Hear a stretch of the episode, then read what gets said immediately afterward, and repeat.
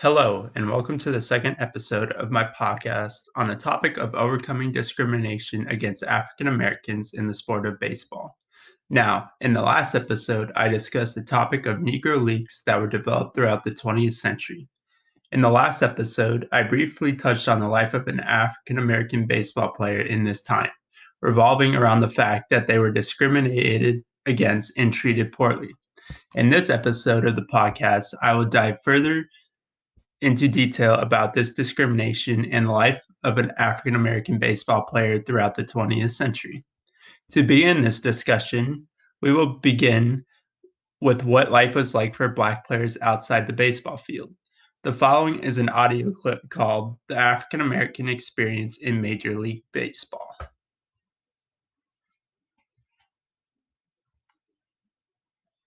So we're talking about 1944 45.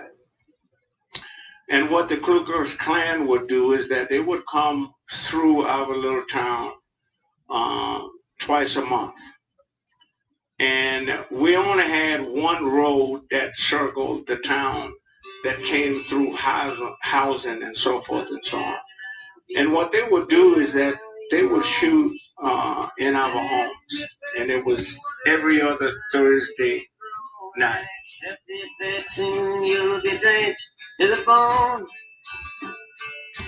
If your time is worth saving, then you better start swimming or you'll sink like a stone. For the times they are changing. But then when I got to New Orleans, that was a different picture for me. I mean, my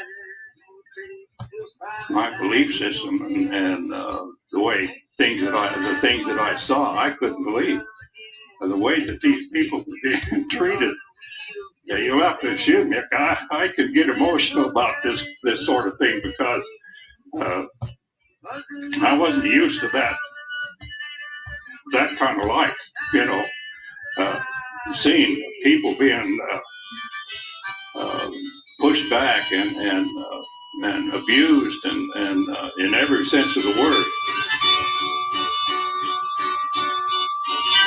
Some senators, congressmen, please heed the call. Don't stand in the doorway, don't block up the hall. Or he that gets hurt will be he who has stalled. If battle outside you know, baseball did something for us during that time baseball pretty much taught us how to live together, how to exist together, how to become educated together, how to be supportive together. In this clip, we see the theme of discrimination against blacks solely on the color of their skin. The first voice you hear in this clip James Mudcat Grant is a former Negro League and MLB pitcher. He discusses how the Ku Klux Klan would drive through his town and shoot into houses of African Americans. As you can see, this is the highest level of discrimination possible. This Klan would attempt to murder the African American baseball players. This event was occurring not only to black baseball players, but the entire black community of, at this time. The second voice you heard in this clip is a former white MLB pitcher named Vernon Law, who discusses his encounter with the way whites discriminated the African American baseball players in the city of New Orleans. As you can tell from the breaking in his voice, Vernon, Vernon was not one who discriminated against black players. He states that he had never seen such a thing. You could tell that he knew what what he was witnessing was wrong and that he was not okay with it and that things needed to change. I want to discuss a few other examples of treatment of African American baseball players prior to talking about Grant's closing statements. Bill Owens, another former Negro League player, shared that he once played in an arena in Atlanta, and after leaving the building, he returned to find he wasn't allowed to use the front entrance. Wilson tried explaining that he was a player, but the usher countered, saying, I don't care who you are. You go around to the back to get into the arena like the rest of the Negroes.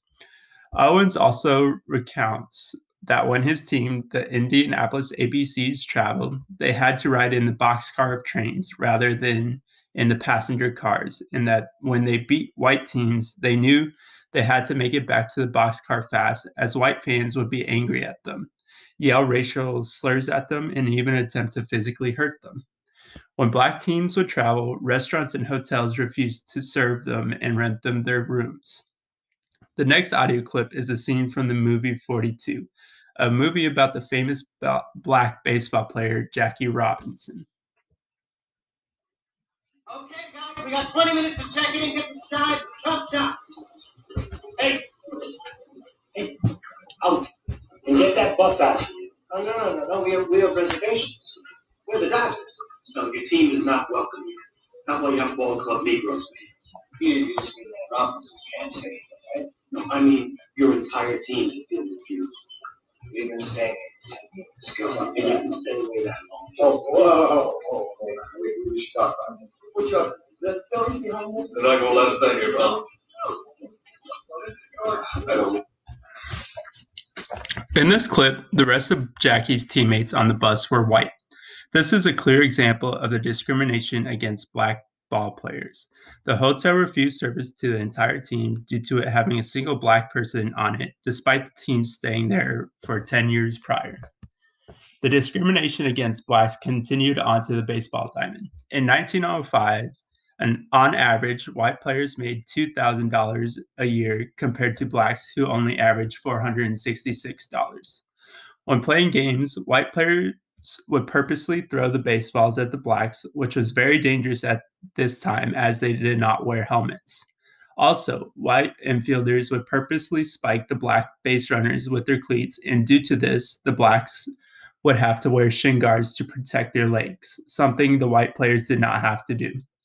African American ball players knew not to slide into bases headfirst, as the white players would take every chance they could get to spike their limbs. These events can be related to the entire African American community of the time. The black players could not hurt the white players as they knew they would be thrown in jail, physically beaten, or even killed. Not all attacks were physical. The opposing white players would yell racial slurs at the black players throughout the game. An example of this can be found in the following clip, which is another scene from the movie 42.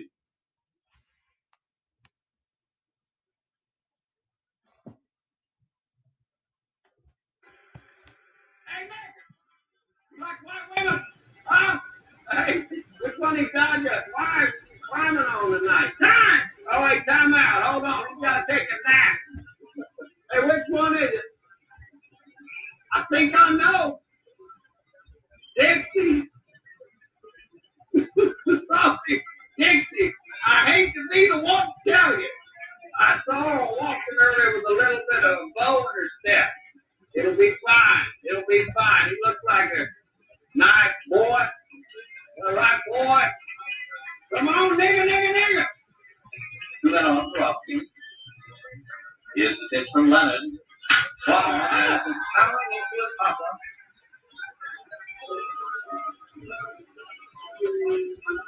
Hundred. Hey, that old? Yeah. If you played in the other big shot, Can't him. And Robinson is out. you go along here, nigga. You hear me? Watch you look in the mirror. This is a white man's game. All right, get that through your thick monkey. Stop.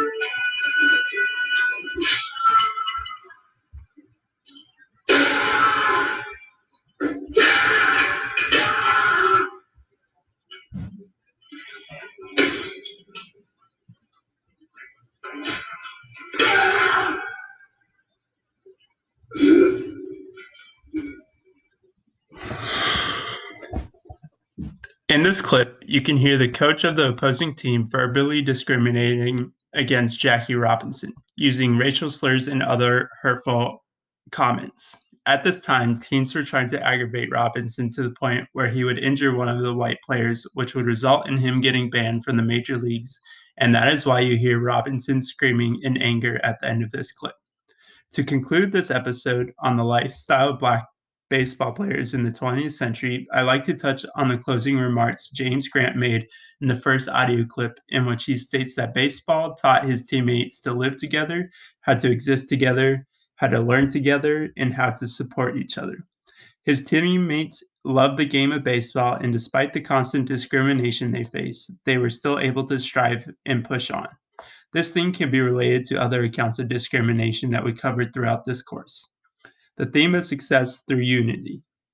Without the unity of the African American community in the civil rights movement, no changes would have been made to their treatment.